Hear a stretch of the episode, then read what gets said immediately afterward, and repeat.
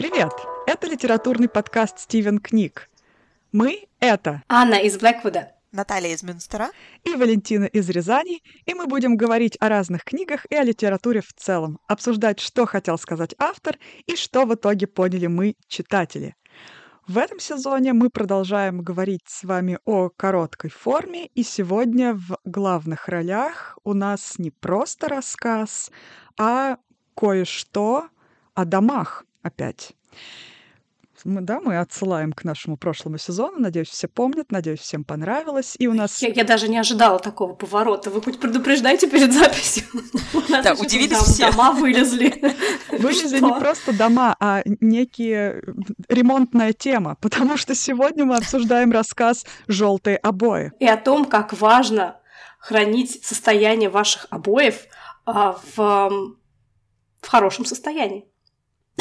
да, и следить за тем, чтобы они нигде а, не, там, не отколупывались, нигде не отклеивались, иначе все может закончиться печально. Да, и под обоями можно найти каких-нибудь людей.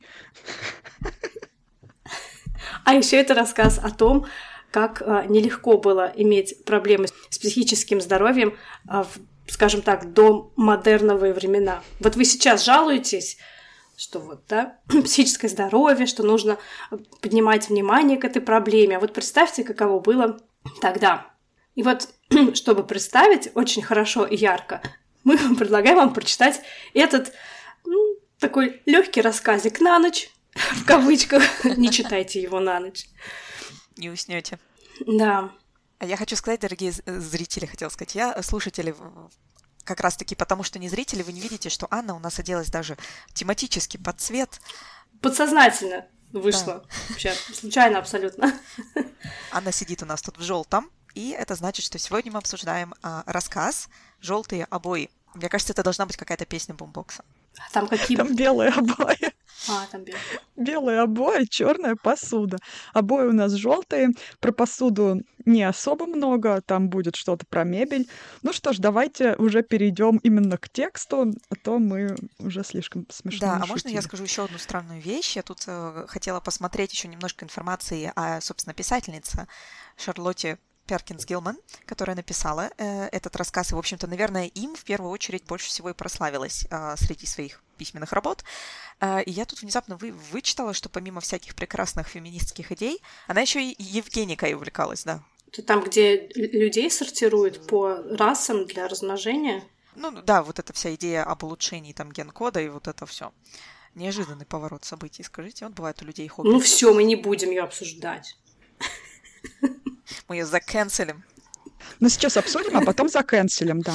Так вот, я помню, на самом деле, тот момент, когда я прочитала пару лет назад впервые этот рассказ, и он поразил меня до глубины души, что я, в принципе, рассказы читаю относительно редко, но каждый раз, читая рассказ, я удивляюсь, особенно хороший рассказ. Боже, вот это у автора талант в короткую форму запихать столько всего. И, собственно, друзья, слушая нас, посмотрите сейчас вокруг себя, обратите внимание, какие же обои. Это э, медитация такая находиться в моменте, посмотрите на ваши обои. Главное, чтобы они не начали с вами разговаривать. Но, может быть, мы расскажем сперва в паре адекватных фраз. Сюжет, поверхностный сюжет рассказа.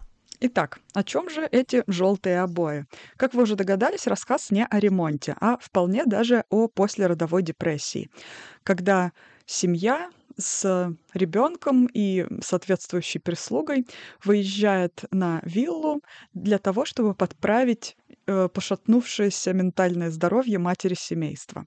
Ее поселяют в комнату с желтыми обоями, которая ей сразу не нравится. Она говорит, может быть, мы их переклеим, или я буду жить еще в какой-нибудь комнате. Но она встречает довольно-таки твердое сопротивление своего супруга, который также еще является медиком, и его брата. И она Э, должна соблюдать максимальный покой, хотя ей хочется писать, э, проводить время с какими-то друзьями, может быть. Ее от этого всего максимально ограждают, и ей приходится писать в дневник эм, тайно. И чем дальше в лес, тем интереснее становится, потому что обои ее начинают не просто триггерить, а совсем уже как-то влиять на нее очень и очень неадекватно. Потому что раз ей не с кем общаться, она будет общаться с обоими. Если ей нельзя ничего читать, она вчитает различные смыслы в обои. И в этих завитушках и прекрасных интересных узорах обойных она находит не просто другие смыслы, она находит себе, скажем так, собеседницу, свое альтер-эго, свою визави. И в конце концов, то ли это у нее едет крыша, то ли у читателя, то ли у мужа, а то ли у всех троих. Кстати, не исключено. Кстати, интересно отметить, что э, дело не, не в том еще, что вот именно в этой комнате она находится, а в том, что она находится в абсолютной изоляции. Самоизоляция. Mm-hmm. Так что поосторожней с этим. Мы немножко опоздали к этому. С этой темой. Неактуальная шуточка, простите. Вот, ну, э, все еще никто не уверен, что следующего локдауна не будет. Да. А, вот. Но а, мне кажется, чем еще прекрасен этот рассказ, что на протяжении всего рассказа мы смотрим, вот как сползает медленно, но верно наша героиня а, в некое такое безумие, и не сразу понятно становится, так на самом деле с ней действительно что-то не так, ей действительно нехорошо и нужна помощь, но ее муж врач, как она сама заявляет в самом начале, как раз именно то, что ее муж врач, и не позволяет ей поправиться скорее и вообще сделать что-то с ее состоянием, потому что он считает, что она не больна, он считает, что ей наоборот надо покой, тишину, без раздражителей и прочее. И таким образом получается, что она вот запирается в этой изоляции, как Аня и сказала, и с точки зрения ее брата, который тоже врач, ее мужа, который тоже врач, ну и в принципе доминантные э, фигуры, э, мужчины, у которых есть возможность взять и сказать, нет, жена, ты не будешь читать книги, ты будешь сидеть дома и смотреть на обои. Причем это, кстати, обои даже не они сами выбирали, так сказать, да, если не ошибаюсь, это обои в их доме, каком-то загородном коттедже. Да, какой, они ведь сняли. сняли этот дом буквально на несколько месяцев. Ну, как она пишет, наверное, раскроем карты, скажем, что это ненадежный рассказчик, и поэтому она приводит какие-то факты реальности, но мы не можем со стопроцентной уверенностью сказать, что да, это на самом деле так. То есть, как она пишет в начале своего дневника, что эм, какая удача, что им удалось э, снять комнату в таком вот колониальном потомственном особняке каком-то, да, насколько вообще это большая редкость, что вот им удалось это сделать, но и с другой стороны, потом там же она высказывает о том, как ей не нравится это место, и скорее бы они уехали. Потом она говорит, что ну нет, все-таки здорово здесь, я могла бы жить. Потом снова у нее меняется настроение. И поэтому, может быть, это когда я читала, я, у меня разные мысли на этот счет возникали. Может быть, это их постоянный дом, просто она в неком забытии, может быть, не знаю, под таблетками или еще под чем-то, и она этого не помнит. Может быть, действительно, они куда-то уехали на время, чтобы она смогла вот в какой-то новой обстановке как-то восстановиться. Или еще меня, меня посещала мысль о том, что это вообще э, лечебница какая-нибудь психиатрическая, и она тоже этого не осознает. Она думает, что она находится у себя дома. А, кстати, чтобы немножко дать э, примерно понимание, о каком периоде времени мы говорим, сам рассказ был издан в 1892 году, ну и, соответственно, действие происходит, может быть, там немножечко раньше, да, хронологически. И чтобы добавить еще немного контекста исторического, социального, культурного, надо, наверное, э, рассказать о том, что подобный тип лечения отдыхом был очень популярен а, в те времена, в XIX веке и в начале XX века, когда пациенты, в основном это были женщины, а, просто оставляли а, отдыхать. отдыхать. Представляете нам сейчас лечение отдыхом. Без книг? Без всего, да. Какие книги? Ну, Зачем тебе головушку напрягать свою? Да, лечение состояло в том, что женщина должна была проводить все свое время в кровати для того, чтобы набрать как можно больше веса, чтобы очистить свою голову от всякой ненужной ерунды интеллектуальной, а то, не дай бог, чего какие там бесы заведутся в твоем неокрепшем женском сознании, чтобы не видеться ни с кем, да, в общем, лежи, ешь и не думай ни о чем. Это, это, если что, это плохая тактика. Вы сейчас, да, не, не завидуете да. этому лечению. Такие советы, я просто представляю, ты все это рассказываешь, и я уже вижу, как это превращается в такую Такие, историю вау, ужасов. Да. А что, так можно было? Но мне кажется, это круто, когда ты можешь это сам себе прописать и там заниматься этим И когда хочешь выйти из этого. Ограничить по Да. времени, А да. когда тебе это прописывает э, другой человек, который упорно, вот то, что меня прям сильно-сильно всегда бомбило и бесило в этом рассказе, когда она пытается мужу своему скоммуницировать, рассказать, что, ну, как бы, Мгм. нет, ты неправильно понимаешь то, что со мной происходит. Я чувствую себя не так, как тебе кажется. Мне нужно не Мгм. то, что тебе кажется, а он, ну, грубо говоря, конечно, ну, да-да-да, конечно, конечно, хорошая моя. А Вот тебе еще успокоительных, э, и вот тебе еще обоев. Съешь пирожочек. да. да-да-да, э, по головке погладил и отправил, значит, дальше отдыхать и лечиться. Да. И, конечно, вот это отсутствие коммуникации, отсутствие восприятия со стороны вот другого человека очень сильно раздражает, и у меня лично была вот такая картинка в голове, как будто бы действительно головой о стену бьешься, пытаясь донести свою мысль. И опять, к слову, об обоих, они близки как никогда. Мгм. К стене. Голове. А, голове, да. Когда ты бьешься головой о стену. А, ну и еще интересен тот факт, что сама писательница Шарлотта Перкинс э, Гилман не понаслышке э, знала об этом методе лечения. Она также страдала от послеродовой депрессии и в какой-то момент написала очень известному психиатру в те времена, доктору э, Сайласу Уэйр Митчеллу, Митчеллу. Он даже упоминается в тексте. Главная героиня говорит о том, что там, муж говорит, что если я там, буду плохо себя вести, я отправлюсь к Уэйр Митчеллу, а я не хочу туда э, значит, попасть. Э, Сайлас Вер Митчелл э, применил к Шарлотте подобный метод лечения, который включал принудительный постельный режим, изоляция, принудительное кормление и массаж. Каковы могут быть последствия подобного цитата лечения, можете судить сами, прочитав этот рассказ. Потому что действительно от начала до конца мы видим такое некое падение героини в пропасть, когда ее состояние еще больше ухудшается и усугубляется даже. И ужасное, самое ужасное в том, что никто из окружающих этого не осознает и или, может быть, осознают, но приписывают это каким-то другим факторам, а не самому лечению, и пытаются еще больше ее лечить подобным методом. И вот эта вся ситуация как раз символизирует то, что не только в общественной жизни э, мужчины доминировали и были авторитетными, но и в медицине, потому что женщины не воспринимались как субъект, а воспринимались больше как объект этого лечения, и не то, что к ним не прислушивались, да, а кто прислушивается, собственно, к объекту.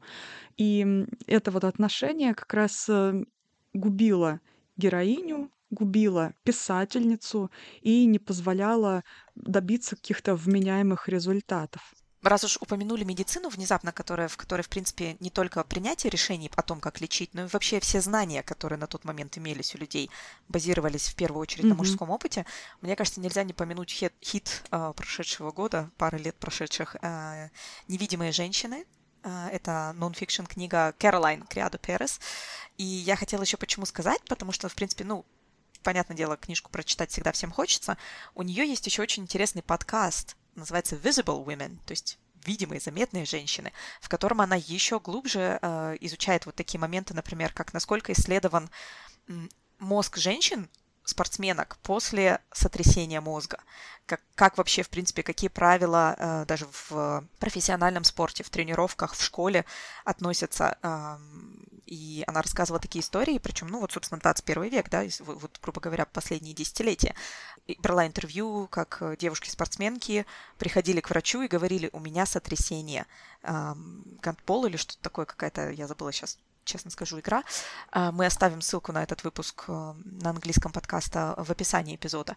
И девушки приходили к врачам и говорили, у меня сотрясение мозга, мне кажется. Как бы дайте, сделайте что-нибудь, помогите мне. Сотрясение чего? А врач говорил, а вы уверены, что у вас сотрясение? А вот откуда вы знаете? Почему вы решили, что у вас сотрясение мозга? Самое смешное, что э, вот этот диалог происходит с, с девушкой, спортсменкой, которая еще параллельно пишет PhD по как раз-таки работе мозга, сотрясениям и прочему. То есть это, в принципе, ее сфера изучения. То есть я думаю, вот кто-кто ну, способен заметить классические симптомы сотрясения мозга, так это человек, который их изучает. Но при этом все равно со стороны врача такое сомнение, откуда вы знаете, что у вас сотрясение мозга, с чего это вы взяли?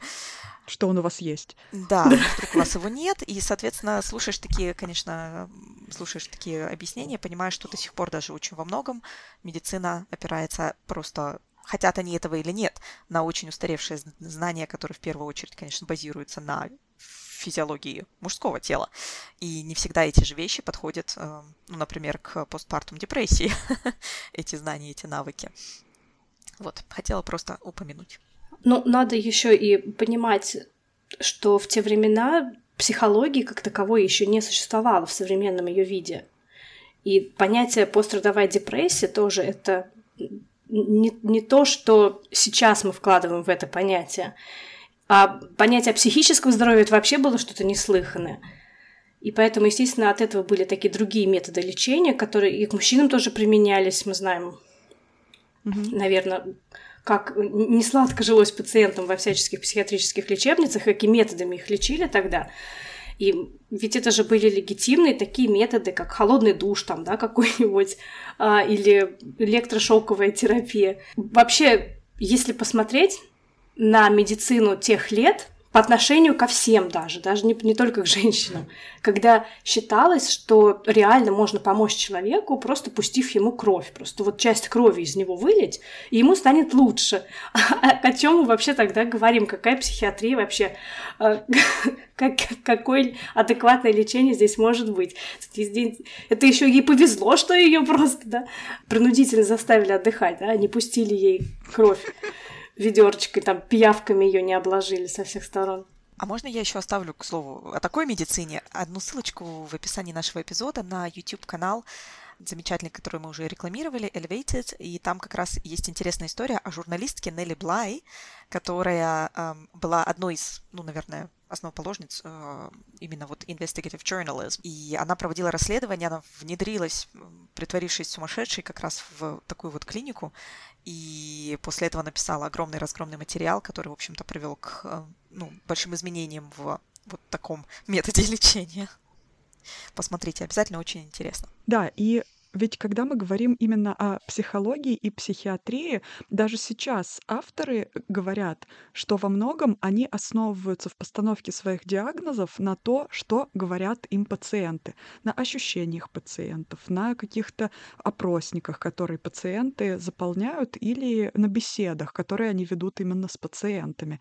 Да, и это важный диагностический материал, который позволяет сделать э, выводы об их состоянии и о том, что с ними именно не так. И они говорят, что, конечно, физиологические определенные вещи тоже помогают диагностировать, но с очень большой э, долей вероятности они основываются именно на словах, на коммуникации с пациентом.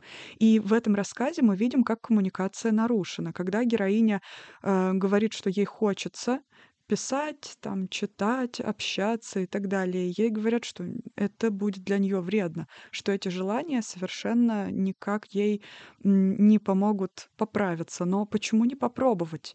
Почему не посмотреть, не поэкспериментировать, да, не посмотреть, какой эффект это будет на нее оказывать. Но нет, никто не готов был экспериментировать, а все еще вот это вот субъект-объектное отношение к пациенту, хотя она не просто пациент в этом доме, она еще и мать и жена, но как только она проявила вот эту определенную слабость, э, ее социальный статус и вообще статус просто в семье и даже статус в коммуникации резко понизился и резко стал фактически неважным. А мы будем спойлерить конец рассказа? Конечно. Или хотя бы попытаемся, потому что весь не, рассказ, нет, конечно, рассказ. завязан сильно на, на интерпретации того, как именно вы прочитали. Вот я, например, при первом прочтении была свято уверена, что это муж ее травит, сводит с ума целенаправленно и всячески доводит. При втором прочтении мне уже показалось, что, ну, может быть, он не такой злой, как мне казалось вначале, и просто работает, исходя из своей парадигмы. Но муж, с его стороны, он делает то, что может. И вполне возможно, он тоже переживает, но он тоже продукт своего времени и продукт mm-hmm. своей культуры, в которой, ну, согласитесь, достаточно практиковалось такое снисходительное отношение к женщине и женским проблемам, потому что, ну, ну какие у него могут быть там проблемы? Ну, ну вы что? Ну, он отдохнет недельку в кроватке, в кроватке, да? Ничего страшного, переживет. А, это не значит, что он ее не любил, что он такой монстр. Ну вот он, да, Он действует исходя из... Сложившихся практик, да. Да, сложившихся практик, своего воспитания, того, к чему он привык сам, будучи медиком, с того, что он видит в своем опыте. Вот. Но кстати, есть сигналы в тексте о том, что действительно с ней что-то не так уже с самого начала. Угу. Возможно, это не сигнал о том, что у нее серьезные психические проблемы, по крайней мере, в начале рассказа, но то, что она действительно человек с очень, ну, скажем, подвижной и такой впечатлительной нервной системой, это видно с самого начала. И это видно по, по ее восторженному, экзальтированному тону, и потому как резко она меняется в своем настроении и в своем восприятии и в интерпретации окружающего мира вокруг себя. Потому что сначала она восклицает, ой, мой муж, он такой заботливый, он такой любящий, и буквально в следующем абзаце, как же он меня злит, да, а, или как она описывает этот дом, она говорит, ой, какой восхитительный сад, причем в английском это даже delicious garden, какое-то прекрасное место. Ой, какие-то обои здесь ужасные. Ну, вообще такой замечательный дом. А хотя обои, они просто меня бесят. И они во всем вот такое вот какое-то нестабильное восприятие себя и реальности. А насчет восприятия себя тоже еще интересно, а, как она воспринимает себя, она саморефлексирует, опять же, через слова своего мужа. У нее тоже постоянно это повторяется. Джон смеется надо мной, но это нормально, наверное, в, э, в браке, она говорит, да. Джон такой практичный, Джон доктор, Джон мне сказал, что вот так, а Джон говорит вот это, а, а Джон э, вот это.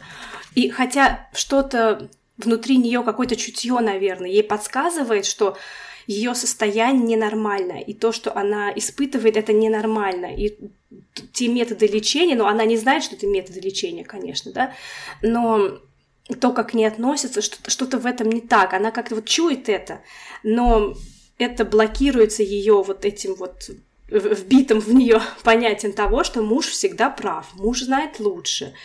И постоянно идет борьба между этими двумя импульсами в ней.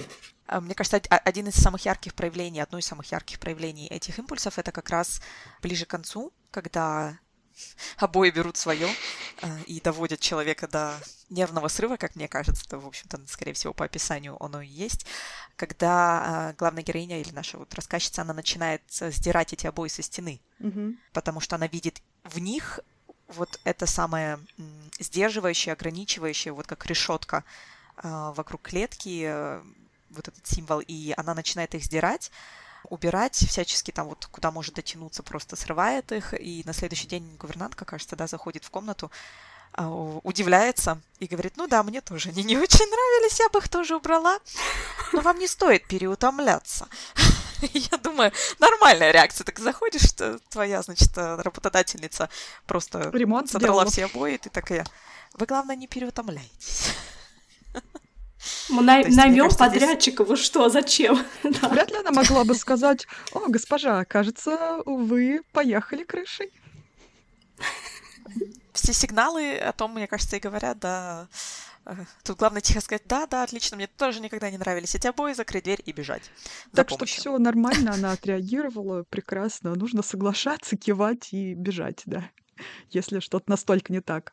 Опять же, получается та же проблема, что и в предыдущем нашем рассказе «Каменный мальчик», когда окружающие не понимают сути происходящего с э, человеком, героем рассказа, да, не понимают сути происходящего с членом их семьи, не понимают этой природы и всячески пытаются либо пытаются помочь, либо пытаются отстраниться. Из-за этого человек чувствует себя еще хуже и еще более усугубляет его сумасшествие или что там, я не знаю, окаменение. Хрупкую психику. Хрупкую психику, да, еще хуже влияет на, на его или ее хрупкую психику. Мне еще очень понравилась, Аня, твоя сумасшедшая теория очередная, которую ты высказала в кулуарах. А, в кулуарах, о, да. Потому что сначала уже определенная, скажем так, поношенность обоев и их легкая потрепанность вызывает определенные эмоции у героини и некое секонд-хендное состояние мебели. И вот да. Анина теория. Есть эм, некие несостыковки э, в сюжете, нет, не в сюжете даже, а в ее повествовании, в ее описании. а, потому что уже на первых страницах рассказа, точнее ее дневника, скажем так, она пишет а, о том, она описывает эту комнату и указывает на такие характеристики, когда а, ободранные обои. Она замечает, что есть решетка на а, окне, и что большая дубовая кровать или какая-то деревянная кровать огромная, которая прибита к полу. И как будто погрызена. Да, и позже она замечает, что даже на ней какие-то вот следы, как будто эту кровать грызли, кусали, не знаю, там что с ней делали. Сначала она думает, естественно, что это раньше была детская комната, и поэтому она в таком состоянии. Поэтому там есть некие повреждения мебели, есть повреждения обоев, поэтому решетку сделали на окно, чтобы дети там нечаянно не вывалились. А, но, естественно, мы понимаем, что наверняка это никакая была не детская, что это комната, подготовленная для содержания там сумасшедшего, простите, за неполиткорректный термин, возможно. Но она, естественно, этого не осознает. И вот эм, у меня такой вопрос – если по ее дневнику мы видим постепенное ухудшение ее состояния, вхождение в ад, постепенное вхождение в ад, постепенное, эм, да, как она постепенно теряет рассудок, возможно, и все больше и больше уходит в какую-то тьму сумасшествия, то почему тогда уже в начале эти обои оботраны, уже в начале есть эта решетка, и уже в начале кровать прибита к полу? Э, о чем это может говорить? О том, что это не первый ее инцидент, о том, что а, ей периодически становится хуже, у нее случается какой-то кризис, ее накачивают таблетками, чем там, я не знаю, и она вроде бы снова возвращается более-менее в нормальное, в адекватное состояние, она способна что-то там вокруг воспринимать и способна запоминать, что происходит. Потом снова ей становится все хуже и хуже. Она смотрит на эти признаки, на эти обои, как первый раз. Надо же, какие обои. Хотя она не помнит, что это она уже раньше это делала. Или, или просто ее рассказ не хронологичен, э, ее дневник, поскольку она не совсем в себе, возможно, она, как ненадежный рассказчик, естественно, она не описывает реальность так, как она есть. И поэтому э, хронология в ее дневнике, в ее повествовании нарушена. Вот что это. И мне кажется, кстати, в подтверждении этой идеи еще в самом начале она говорит, что это очень нетипично для таких, как э, я и мой муж, снимать вот такую вот какой-то коттедж, не угу. коттедж, даже там целая, целая усадьба, снимать угу. целую усадьбу на лет. Уже в самом первом моменте она это подтверждает. И, возможно, ее так триггерят эти обои, она так за них цепляется. Возможно, она с ними уже встречалась. И именно поэтому она так на них реагирует, что они для нее уже ассоциируются с каким-то закрытым помещением, с ограничениями свободы или с каким-то плохим состоянием, когда ей очень-очень худо самой. Угу. И поэтому эти обои так сильно на нее влияют. Я, конечно, не до конца понимаю мужа, который не совсем уж внял ее мольбам перекрасить комнату или перевести ее в какую-нибудь другую комнату, хотя и понимаю тоже. Возможно, если бы этой жесткой ассоциации которую мы допускаем, да, с вами при глубокой такой интерпретации. Если бы этой ассоциации не было, возможно, ее этот, ну, возможно, следующий кризис э, прошел бы легче. Но, кто знает, это все за пределами текста уже. Ну, возможно, они не стали э, внимать ее мольбам и перекрашивать там или переклеивать обои, потому что, на их взгляд, это как бы потворствование каким-то вот э, угу. какой-то блажи, которая сделает только хуже, которая будет способствовать дальнейшему развитию ее э, болезни, а наоборот не излечению. Потому что был же еще один такой термин, когда ты должен столкнуться со своим страхом, чтобы вылечить какую-то фобию. Вот это очень близко по идейному своему содержанию. Ну, я не думаю, что а, они руководствовались этим соображением, поскольку они же не верили mm-hmm. ей, что с ней реально что-то вот такое происходит, там, что ну, какая-то блажь еще обои переклеивать, чтобы она совсем с ума сошла, и тут все стало переделывать, и еще больше, да, этим увлеклась. Еще больше, да, а, скатилась, не пойму. Да, тем более они здесь только на лето, господи, нельзя потерпеть. Мгм. И в этих самых желтых обоях, ну, во-первых, желтый, конечно, тоже очень символичный цвет, цвет, потому что в данном случае мы говорим не о ярком, приятном, солнечном таком желтом цвете, а именно о таком болезненном, который, в общем-то, ассоциируется с нездоровьем, да. А, И цвет неспроста выбран, и в этих самых обоях ей начинает мерещиться, она видит там другую женщину. Мгм. Мне кажется, здесь тоже происходит интересная в ее сознании подмена ее чуть более здоровой на ее совсем потерявшую контроль. Да, то есть потому что в конце истории мы видим, уже меняется даже просто язык повествования, то есть она просто ритмично повторяет «я ползла там вдоль стены, я там старалась э, не смотреть в окно, я, т, т, т, и вот этот ритм «я, я, я, я», Мгм. очень простые короткие предложения, Это показывает, конечно, очень сильно ухудшение состояния ментального автора дневника, если она, конечно, на тот момент очень, э, как сказать, осознанно его писала и могла это запечатлеть. Но, опять же, ощущение все равно, что это постфактум запечатлено было. А, а вот тоже А, интересный момент, да, то есть она ползает, такая ползает по этим обоям, вдоль этих обоев, простите, а потом такая, ой, надо это записать. Садится это записывать. Как вообще это происходит? А мне не кажется, Дорогой кстати, дневник, что это ползу я дневник. тут Мне по кажется, это что внутренняя речь больше. Она говорит о том, что она что-то записывала в дневник, и там это упоминает. Но э, сам нарратив вот этот рассказа не выглядит как э, запись в дневнике. То есть это какой-то гибридный такой формат внутренней жизни героини, возможно. А, представляете, неожиданный поворот. Если все это ей кажется, и она на самом деле просто лежит в кровати постоянно. И все это происходит в ее голове. Не Интересно. В, моей голове каждый триллер так заканчивается. Кажется, что это приснилось одному из персонажей. А, Но, кстати, э, к слову о триллерах, в общем-то, кульминация этого в итоге истории такова, что происходит, ну, на мой взгляд, то есть я прочитала вот этот момент выхода и сдирания обоев, выхода этой женщины из этих обоев, освобождения ее от них, женщины, которая в обоях была, а, женщины, которая была вне обоев, Женщина и а, обои. И, и- и происходит не- некий такой, некая подмена ее же состояния. Кто, кто в итоге та женщина, которая ползала там вдоль этих обоев, и когда появился ее муж и упал в обморок, я говорю это показывая кавычки воздушные, Мгм. значит, А, а, да. Если ты думаешь о том же, о чем я думаю. Я думаю, что она его убила. Да, вот у меня прям тоже был такой вайб в конце, что он... Она такая с- ползает там по своим обоям, что-то не очень рада приходу мужа, а потом такая, ой, что это он упал? И не встает. Ну, поползу дальше. Поэтому у меня ощущение, что она его, да, И она такая... И вот он лежит у меня на пути, мне приходится все время через него ползать. Да, то есть это значит не то, что он просто отрубился, а потом встал и пошел, упал, очнулся гипс. Нет, не та ситуация. То есть, скорее всего, у меня подозрение, что она как-то его... Да, либо убила, либо он сам умер от, э, от страха. От разрыва сердца, я не знаю. Либо так, да, вот. Ее лечил-лечил, а сам о себе не позаботился.